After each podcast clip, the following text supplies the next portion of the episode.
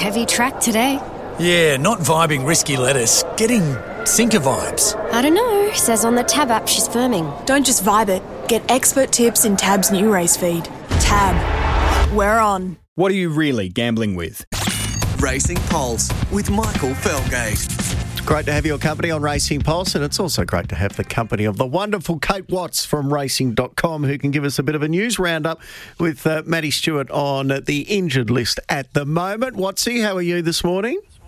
Very good, Michael. Great to be able to join you this morning. I've just been listening to you speaking to Andrew Jones, getting all the good information out. So it's been a, a good morning so far. Plenty of news. Um, uh, that's the the back of house stuff. Uh, the front of house mm. is the mm. racing. And gee, we've got some good racing today at Wyong. We've got the two million, uh, the two year old Magic Millions um, lead in race, the classic, and we've also got the inevitable racing tonight in Tassie. So it's a it's a lovely Wednesday race day.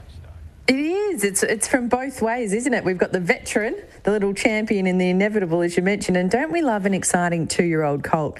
And you mentioned Spywire. He was dynamite on debut at Rose Hill over the 1100 metres back on November 15. He won and he just put lengths on them in the straight. He's a trapeze artist, so only a second season sire, trained by the and Eustace team, and he's the dollar 95 favourite going in for the $200,000 Magic Millions Wyong two-year-old classic, and he's got to win because he's if he's only won a sixty thousand dollar race. So if he doesn't win today, he might not be able to get his spot. They're going to have to keep trying to secure it to be able to go into January's fourteen million dollar race day. He was scratched from last weekend. He was meant to run in the feeling up in Brisbane, but his bloods just weren't right. He was, I think, a $1.10 favourite yeah. on that occasion. So he's back now. Can't wait to see him go around he was so impressive. They've also got Royal Merchant, who's the daughter of Merchant Navy. She's already a Group One winner. She took out the Goodwood. She's a dollar sixty-five favourite for the three and four-year-old Magic Millions stakes today. And they've also probably the biggest danger though to Spywire is the Gai Waterhouse and Adrian Bott trained filly. So she's on debut. She's the two dollar eighty second elect. It's either two Q or Toke. I'm not sure from her two trials, but she set a good tempo. So that looks set to be a cracking race. Should be a great day at Wyong, and I can't wait to see the inevitable tonight in the Conquering Stakes. The last time we've seen him, he was over here finishing fifth in the Group One Champions Mile, and the little champ, isn't he so great? And he's been unplaced at, at a couple of Group One starts this spring, but last time he was back in Tassie for the spring, well, later into the spring, into the summer, he won six in a row. So we know that he's won the 16 from the 34 starts with the six placings. As I mentioned, he's an eight-year-old, and I wonder if we'll see him back in the All Star mile coming into the autumn, where he finished third this year, of course, behind Brightside and Cascadian. But don't we love him? Uh, he's a star, and he's a dollar fifty favourite in the Conquering, as you would expect. Uh, John Keys' trainer was on this morning with uh, the Brecky boys. This is what he had to say. Oh, look, quietly confident. I mean, when you're racing, you know, a couple of lengths off the best in the country, he's got to be good enough for Tassie, doesn't he? You'd think so. Do you feel any pressure having the, I guess, it horse there in not just Tasmania, but I think around the country this week, racing tonight? Do you, do you feel any extra pressure, or are you embracing that challenge? No, um, I'm over that now. When when we went to Sydney and Melbourne, that was fairly daunting. But back on my own patch, I yeah, I'm fairly comfortable with it all. No pressure. $1.50 favourite. uh, he should be too good for them. Uh, we look forward to seeing that. He's in action tonight at uh, about quarter past nine in the Conquering Stakes. Hey, now, I know you're a very big uh, Melbourne girl. Um, the Demons setting up camp at Caulfield. That's this is an interesting move. We heard rumours about it, but uh, it seems like this is almost a done deal, Kate. It does, and I heard you speak to Andrew Jones about it before, and he didn't seem overly positive about it. But yeah, we're hearing there's reports last night that had come through in the Herald Sun as well, and a, a couple of outlets just saying that they might get a sparkling new training facility, administrative base.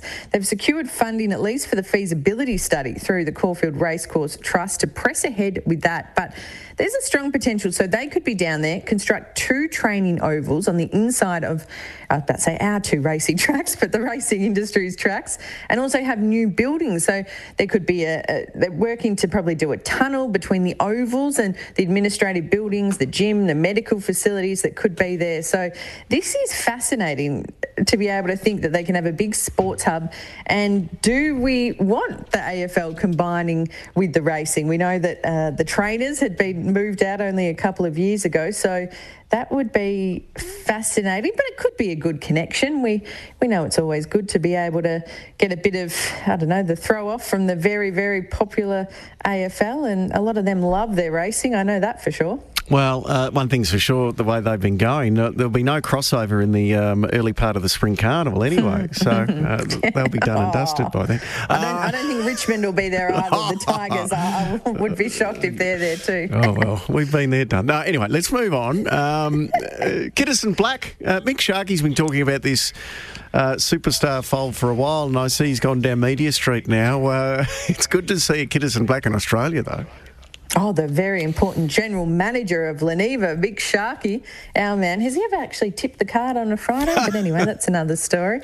Um, of course, with Kitasan Black, who is the sire we know of the superstar in Equinox, and looking forward for, for this filly. She apparently she's nice and leggy. She's a unique foal that we're hearing from our man Sharky. But I didn't know that she's the first Australian-born foal of the Japanese superstar sire, who's you know his stallion rate's now gone up to two hundred thousand. $1,000 for next year, Australian dollars. He's the busiest Japanese sire going around at the moment, of course, after the success of Equinox. Cannot wait to see her here. And I, I like that. It's a bit of nice history to think that she's going to be the first Kitasan black foal that is going to be here in Australia that was that was born on our soil. Uh, outstanding. Uh, Watsy, we're going to go. Uh, you've been brilliant as always. Great to have you on board. And um, hope, I'm not sure whether you'll be back tomorrow. Maddie Stewart Schnoz is not going too well. So uh, we hopefully he'll be back tomorrow. But thank you for stepping in once again.